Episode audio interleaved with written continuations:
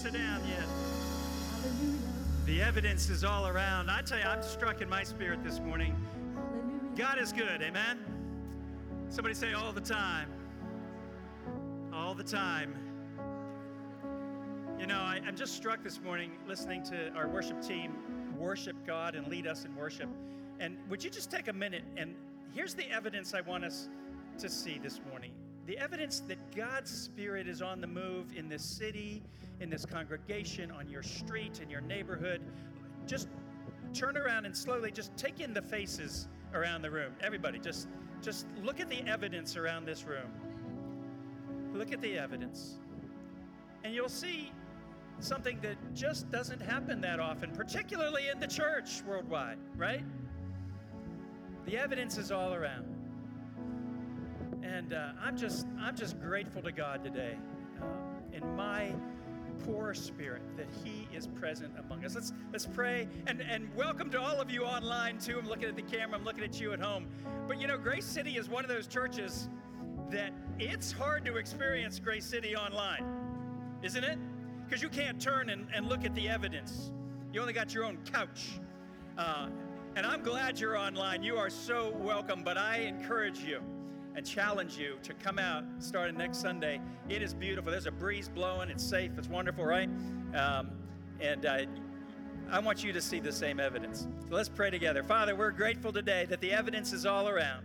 And the atmosphere is changing, not because of who we are, not because we just want to be nice and good people, although that's no small thing, but Father, the atmosphere is changing because your Holy Spirit is doing a great work in our homes in our souls, in our streets, in our neighborhoods.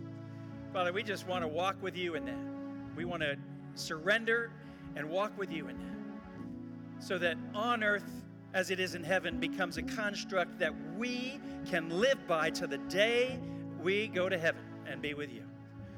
So, Father, we pray that your Spirit will lead us on earth as it is in heaven. In Jesus' name we pray, and all the Lord's people said, you may be seated in his presence. You may be seated at home on your couch, although you probably weren't standing. I don't stand when I'm at home watching, so I get that. Hey, we have, um, we have so many good things going on today. Uh, right after this, our flavor group summation. If you are registered for that, we'll head over there uh, right after service today, only if you're registered uh, because you are prepared for that.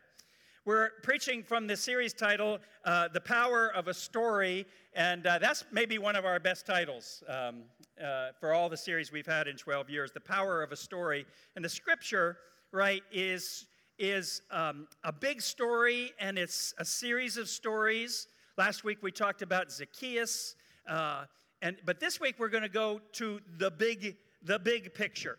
And I, I want you to have your Bibles open because there, there's so much I'm going to talk about, much of it familiar if you have any fluency at all with Scripture, and many of you have for, since you were children. But um, so have your Bibles on your phones at home, have your Bibles open, have them open, and you can first turn to Genesis 1.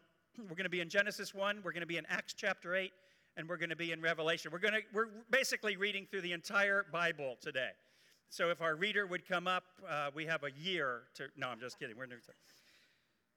Hey, Grace City, in my undergrad years, I was not at all shy about hitchhiking.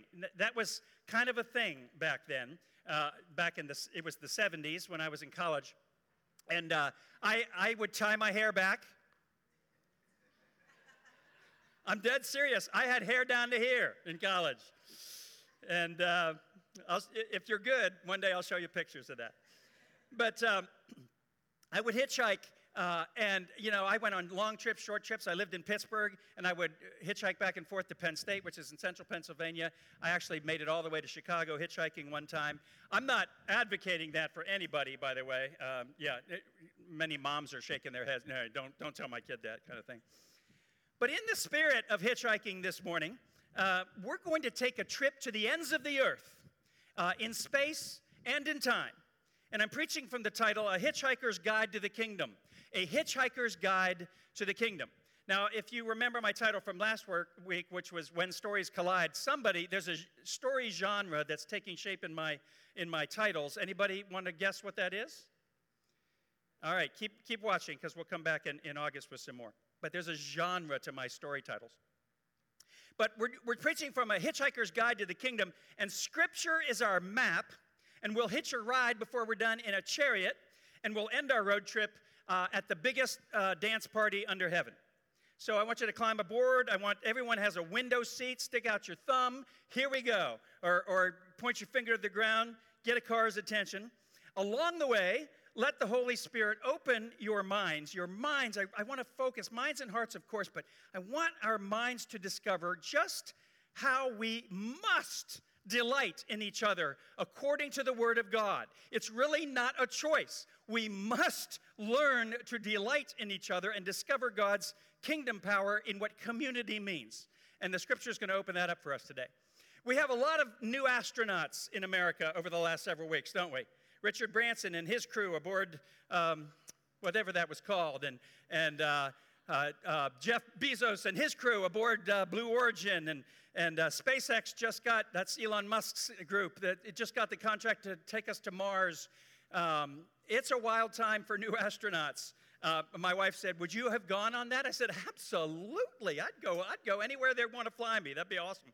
Um, so, one of the things that that um, struck me is when they interviewed any of these crews that went up and saw the globe that from that perspective for the first time, they all talked about it changed my perspective. It changed my point of view. I, I see things differently as a result. And we might kind of sneer at that and laugh at the billionaires going to space. I get that. But, um, but every, uh, you know, if you Google astronauts' reaction to their first trip into space, all the, the legit, ast- well, I shouldn't say, I guess they're all legit, but, but the real, no, real's bad, whatever, you know, the astronaut, the NASA, uh, the, the Mercury, those guys um, and ladies, uh, if, they all talk about how it changed them to see our globe from space. Uh, and, and you can read their words about it. It's, it's quite, quite esoteric. Now, the big picture of Scripture can have a similar impact on our minds if we just will get our hands around it. And we can. When it comes to Bible study, church, we're just not that good. And I confess as a pastor that I'm not sure I've done a very good job at, at, over the years of giving us Bible study skills sets to really see both the big picture and the, the, uh, uh, the segments of exegesis that we need to be able to do. But one thing I do know we are not very good at being consistent in our exegetical big picture of Scripture. Because, for instance, when, when Scripture poses paired opposites or dualities, and Scripture does this a lot, as you'll see, we love to just pick and choose how we will apply them in our lives. And some we kind of let go of because we sh- it's obvious, and others we go oh, and we hammer each other with the things that we like, and we let go of the things that we don't. And that is bad Bible study. Somebody say bad Bible study. So we suffer from inconsistent application. For instance, when Paul teaches the dualities side by side in Ephesians um, 5 and Colossians 3, he teaches these three things, these three dualities side by side master slave, parent child, husband wife. And when we take into account the big picture of all of Scripture, of course, we reject slavery. We don't think it's advocating for slavery. We recognize children's rights, and we're not advocating for children to remain obedient to parents long into their maturity. My kids would not like that if we did. But many, of the, many parts of the church still today neglect that larger exposition of the husband wife, and we hold on to male hierarchy in our culture because we happen to like that one, particularly men like that one. Bad Bible study. We do this in the Old Testament too, and that's where I want to begin. It's perhaps most evident in the very first chapter of our Bible in Genesis, so turn to that in your Bibles, turn there at home. And it, it's still our lack of capacity to be consistent in our exposition of Scripture still holds us back from growing our capacity for being robust kingdom ambassadors for inclusive human relationships. Let, let me show you why. So we're beginning at the beginning with, our, with the map, the map of Scripture. And though the map is, vi- is vital, it's not our final destination, is it? Theology functions as a map informed by Scripture. It will help us move beyond the limited experience. So you can, you can look out at the harbor and you see it's your personal experience of the harbor and the boats, and it's lovely. But what will enlarge that is seeing a map of the harbor, and you'll see more when you see the map. Are you, are you with me? Scripture is a map for us, and it is, point one, it is the map we need. The map we need. Here's the first line of Scripture In the beginning, God created the heavens and the earth. And, and, and you can see that on your screen too at home. As a parent, Corey, I would read to my kids these first words in their illustrated beginner's Bible, which I still have on the shelf at home. I would read these words over and over again because I was the kind of person, Ling, who started books from the beginning. And I'd read it over and over. Sue, of course, knew better. And Sue, the kids had fave stories that were the fave go tos when we would open the Bible. If Cole, my son Cole, was choosing, we would read about the plagues of Egypt, especially the frogs. Always the frogs. Can we read about the frogs? If, if, uh, if they were all choosing, they loved that story where Jesus heals the blind man by spitting in the mud and putting the mud on his eyes. They just thought that was hilarious. And a guaranteed laugh party at my house would, would be when we read about Balaam's talking ass. Balaam's talking ass. That was a guaranteed laugh party. Um, but the power of stories is evident for children. Can you say ass in a sermon? I don't know. It's online now, so there we go. But the creation story had the most iconic illustrations in this beginner's Bible. It had on the first page a dark globe representing chaos. It had a bright yellow sun. It had a ghostly moon and stars, bright birds, waves, mountains, forests, fish, animals, and a distinctly Caucasian redheaded Adam and Eve, which was ironic, but even more ironic, it had this smiling, friendly snake that looked like the, the golden retriever of the snake kingdom. It was very attractive snake and uh, very friendly in this fruit-filled garden. And I said, I don't think that's what that snake was really about, but anyway. So, as you look at Genesis 1 in your Bibles, you will notice this series of paired opposites because the ancient Hebrew scholars tended to separate their world into opposites, into exclusions. And you, you don't have to go very far, even out of Genesis 1, and where we see a series of them. You can see the kosher laws about foods that are acceptable and unacceptable. Lists that excluded one another are very common uh, in, the, in the early scriptures and throughout scripture. So it's not surprising, is it, that the creation account in Genesis 1, um, the Old Testament here breaks everything into dualities. Even in the children's Bible, Chinwe, the distinctions God made when creating the universe were obvious. Each bit of the world was broken into pairs and opposites. So if you were a kid who likes order and organization, the story of Genesis 1 is a great fit because there's a place for everything and everything's in its place. It's really easy. And then as you get older, you begin to look at it again and you see those paired opposites in the creation story, and you realize that life, Angie, is leading to more complexities. There's more gray areas in these opposite poles of things. I mean, think about it for a minute as you look at Genesis 1 because land and sea are the only things mentioned about that. But land and sea are not always distinct, are they? Because land and sea blend to wetlands and estuaries and marshes and vernal pools, which I learned when we were at North Bay what a vernal pool was. It, it, blends to that line of water and sand when we're at the beach on vacation and you love to, to walk along. They can't walk outside of camera, sorry. But you, you, walk, you walk along that line as, as water and earth come together and you love it. Now, the creation account doesn't mention those blends, but, but they're there, aren't they? Night and day, for instance, you look at that in Genesis 1. Night and day collide twice a day into the magic minutes of dusk and dawn, don't they? We don't say that they're not there because the scripture doesn't mention them. Plants and animals number, I did some research, number somewhere between 3 million and 30 million species with spectacular blends. I mean, the tomato, the Supreme Court ruled in the 1890s about whether the tomato was a fruit or vegetable. It got that high. I mean, which, do you know?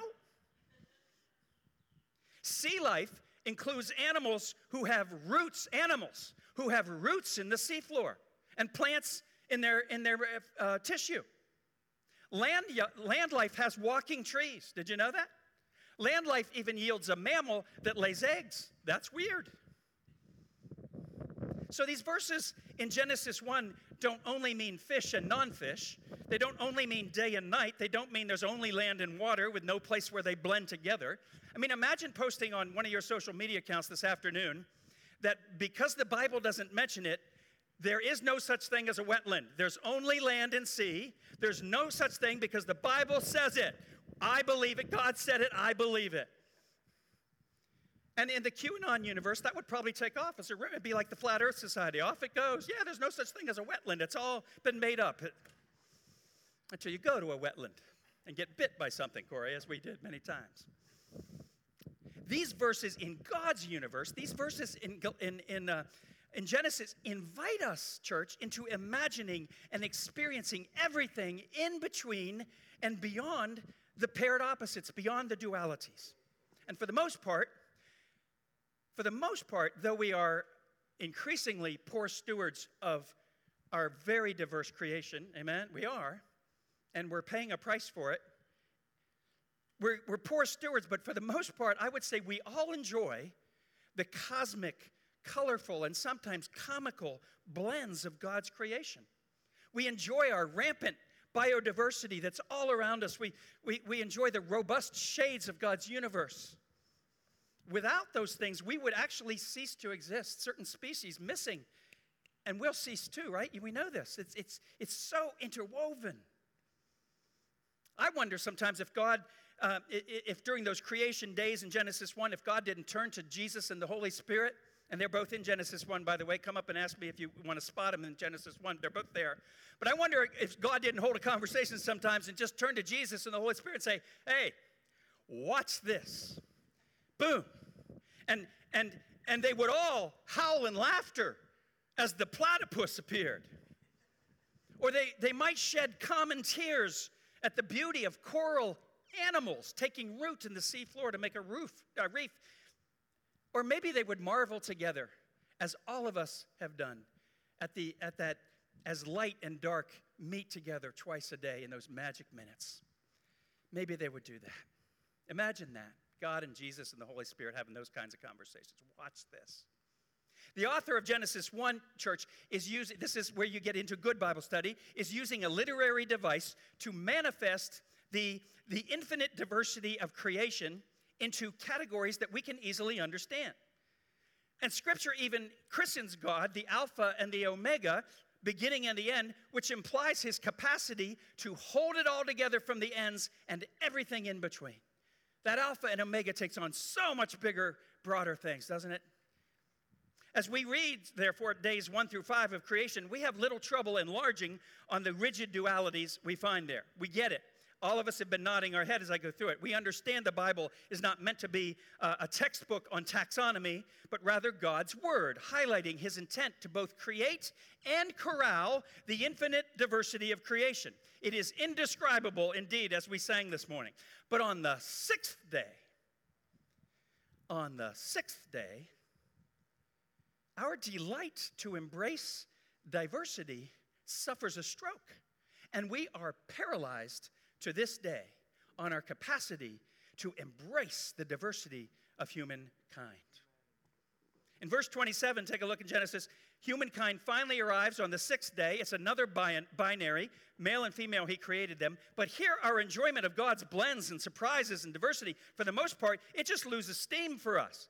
Here we tend to hold fast to dualities and categories and learn the distinctly human but anti divine habit to exclude and marginalize and, in some cases, dehumanize the different, the surprising, the others. And this human habit t- continues to this day our human bent toward oppression and division, redlining and discrimination, wars and rumors of war, often in the name of God because they don't look like me, they don't think like me, they don't act like me, therefore they're an other that I can reject. And God says, Stop it. It's part of my creation. It's beautiful, and you need, for thriving, you need that just like you need the biodiversity, you need the human diversity. Just like the survival significance of God's biodiverse earth, God's image in our diverse humankind, it carries more height and breadth and weight and capacity to help us thrive than you can ever imagine. You want to thrive? Then get to know each other's stories. Come across those lines over and over and over again until you're so fluent with it, you forget why it even was a thing. So we have a map that shows the layout, but the map is not the end game. It is the journey now. So let's stick out our thumb. Everybody, stick out their thumb. Stick out your thumb for me. We're going to hitchhike a ride on one of Jesus, uh, with one of Jesus' second gen disciples by the name of Philip. He was a, a millennial Gen Xer back then uh, in the Jesus uh, hierarchy of the church. Philip in the eighth chapter of Acts, and it's going to illustrate with a, with a specific journey what we're talking about in Genesis 1. And this is because uh, we're hitchhiking for the ride of our lives, Jamon. It's the ride of our lives. The power in this story in Acts 8, it meant so much to me as a young Christian uh, at 14 years old because as a young believer, new in Christ, it boldly demonstrates that following Christ really does mean something different in this world. It's not the status quo anymore. Something is going on, the atmosphere is changing. And it's something that's healing and noble and whole and right. And I still find this fact illustrated in a story like this to be the most compelling reason to follow Christ. A lot of you can come do that story about why you how you came to Jesus. I want to know why you're still with Jesus. For me, it's this kind of thing is why I still follow Christ because he still makes that kind of difference in our world. So we first find Philip preaching in Samaria in Acts 8, where we find signs and wonders and healings going on. It's a great place. The church is thriving, and God comes to him. And as so often occurs in our journey with Christ, God says, Leave that great place that you're celebrating and go take the desert road where I tell you to go. He tells him to take the desert road. Look at Acts 8 26 and further. The angel said to Philip, Go south to the road, the desert road, Corey. Nobody wants the desert road. It goes down from Jerusalem to Gaza. That's still a desert road today, by the way. It's still fraught. The Spirit says, Hit the road, Philip, the desert road. Verse 27 On the way, he meets an Ethiopian eunuch. This man had gone to Jerusalem to worship and on his way home was sitting in his chariot reading the book of Isaiah the prophet. The Spirit told Philip, Go to that chariot and stay near it. You're about to hitchhike a ride. That's not in the scripture, but that's what happens. Grace City, the divine is about to hitch a ride, and you and I are included in this story because the Spirit is calling us to do these same things today. The Holy Spirit here is making absolutely sure that Christendom will not begin as an institution, institution of exclusion like everything else around it, it will not begin that way. And it could have. If you study the early church, we love to talk, oh, we need to be like the early church.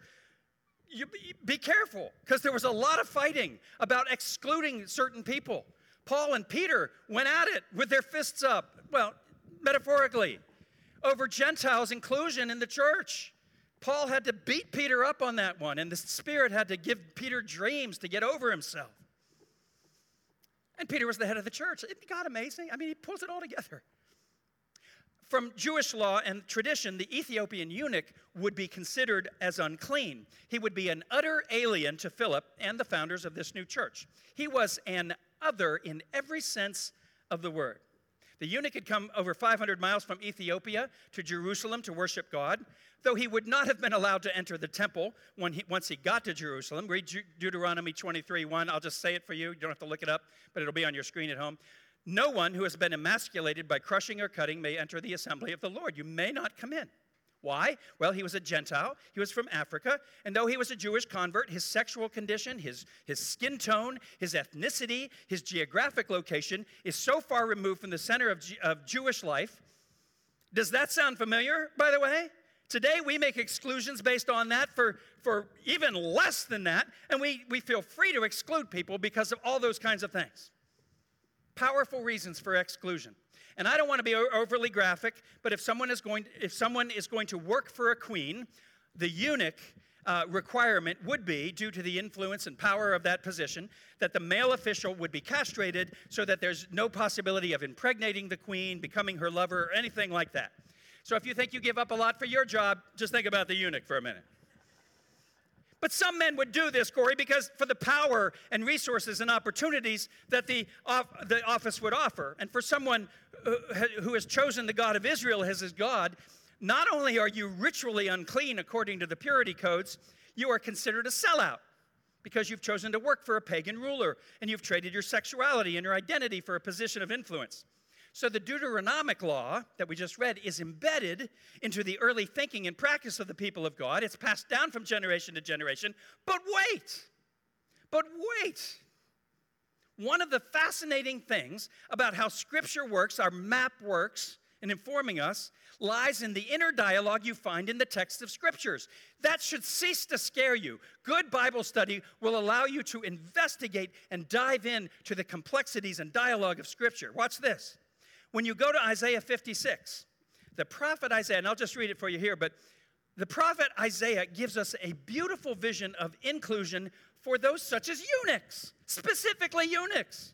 in precisely the way Deuteronomy describes their exclusion. So we have to stop and think about this. Open your minds. Here it is in Isaiah 56. For this is what the Lord says, verse 4 To the eunuchs who hold fast to my covenant, if you want to be mine, to them I will give you an everlasting name that will endure forever. Well, God be praised. Is your mind starting to open on this idea of putting our arms around each other even when they're not like us? In Isaiah's vision, not only is there a place for the Ethiopian eunuch, it's a prime place. But in the ancient Near East, such a man would at best be an outsider looking in. So the Holy Spirit in the early church says, Go to that chariot, Philip, and stay near it. And we know, church, that from now on, from the early church to this day, God will deliberately send us to one another. Deliberately send us to one another. He deliberately put Corey and I in each other's life. Deliberate. He's deliberate about this. Are you open? He won't, he, he won't force you. We can walk around with blinders on forever. But when you open those blinders up and you say, God, where will you have me go? He will deliberately send you to one another in order to model the kingdom of God on earth as it is in heaven, which we'll get to in a minute because that's where the party is. So Philip, anxious to hitch a ride because the Holy Spirit is basically yelling at him, and the Ethiopian eunuch, anxious to grow his understanding, they initiate sort of this mutual hitchhiking where the driver seeks out the passenger for help and the passenger seeks out the driver for help. Verse 30, Philip runs to the chariot. He hears the man reading Isaiah. Do you understand what you're reading? And the eunuch says, How can I unless someone explains it? So he invites Philip to come up and sit with him. The hitchhiking has taken place. They are in the chariot. That would be a good title for a sermon, in the chariot. This is the passage. He was led like a sheep to slaughter. The eunuch said to Philip, Who's he talking about? And Philip told him the good news about who? Jesus, the sheep led to slaughter. And that conversation takes place. Now, look, you may be inclined to think, oh, isn't Philip awesome? He's reaching out to the marginalized. And that's how we often think about it, especially as white people. I get it. But this is not only about the Ethiopian eunuch needing what Philip has. Philip, too, needs to see and encounter God in a way that is just not possible without him moving toward the Ethiopian eunuch on purpose. Philip is going to learn things about what God is up to in this new church. And as his newest generation of disciples, he's going to lead the church in that way. Can you imagine what Philip's church would be like after this? It would probably be like Grace City in my mind. That's overpraised, but there it is. The church cannot thrive, Grace City. It cannot thrive without such encounters. This is why Grace City is inviting you to tell your story 10 times and hear others 10 times. God reveals himself to us perhaps most provi- profoundly in this divided season through the gift of someone else's otherness. Somebody say otherness. It's a good word. And then finally, in this story, look at verse 36 and 38. On the road, they come to some water. The eunuch said, Look, here's some water. What can stand in the way of my being baptized into this new church? and he gave orders to stop the chariot, and Philip baptized him. And so I ask all of us, what can stand in the way of this kind of reconciliation with God and with one another? What can stand in the way? Here's what can stand in the way to this day. We, we like to use others, eunuchs, metaphorically, but others who don't look, think, act like us, we like to use them to, to separate rather than come together. We like to feel superior rather than to come alongside. That's what stands in the way. Don't let it stand in the way. Be the church in Baltimore that says, Stop it, Baltimore. God shows, shows us the map that points toward the delight of human diversity in Genesis 1. And just like biodiversity, that powers a healthy environment, creation design prescribes human diversity to empower human thriving. We can't thrive without each other. You're just going to be poorer if you don't have each other. I am poorer without you. I'm poorer without Corey and Rashima in my life. I'm poorer without you. I can get along, but I'm poorer. The gospel is never about hanging with people who look and think like you do. It's always about community and being side by side in the chariot with one or many who aren't like you. It's always relational, it's always across every line that would divide us. So, informed by the map, we step out, we hitchhike on the road to faith, we get in the chariot, but where are we going? Where are we headed with all this? Well, it's always to the celestial city where a dance party is taking place. And with our eyes ultimately centered on Jesus Christ, who is the author and perfecter of our faith, we move toward our splendid destination.